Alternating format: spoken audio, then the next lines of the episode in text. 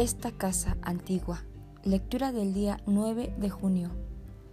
Así que, si tenemos ropa y comida, contentémonos con eso.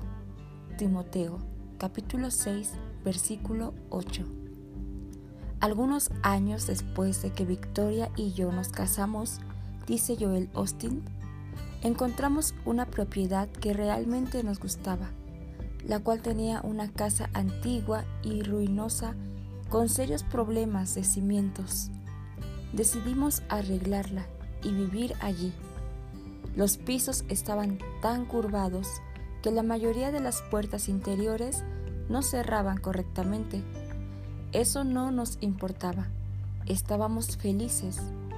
Mi madre venía a visitarnos y decía, Joel, ¿Cómo puedes vivir en esta casa con los pisos torcidos? Pero he aprendido que Dios nos da la gracia para cada tiempo. Hoy tenemos una casa linda con pisos nivelados, pero no creo que estaríamos en este si no nos hubiéramos contentado con aquella casa antigua. Habría sido fácil quejarse, pero decidimos contentarnos.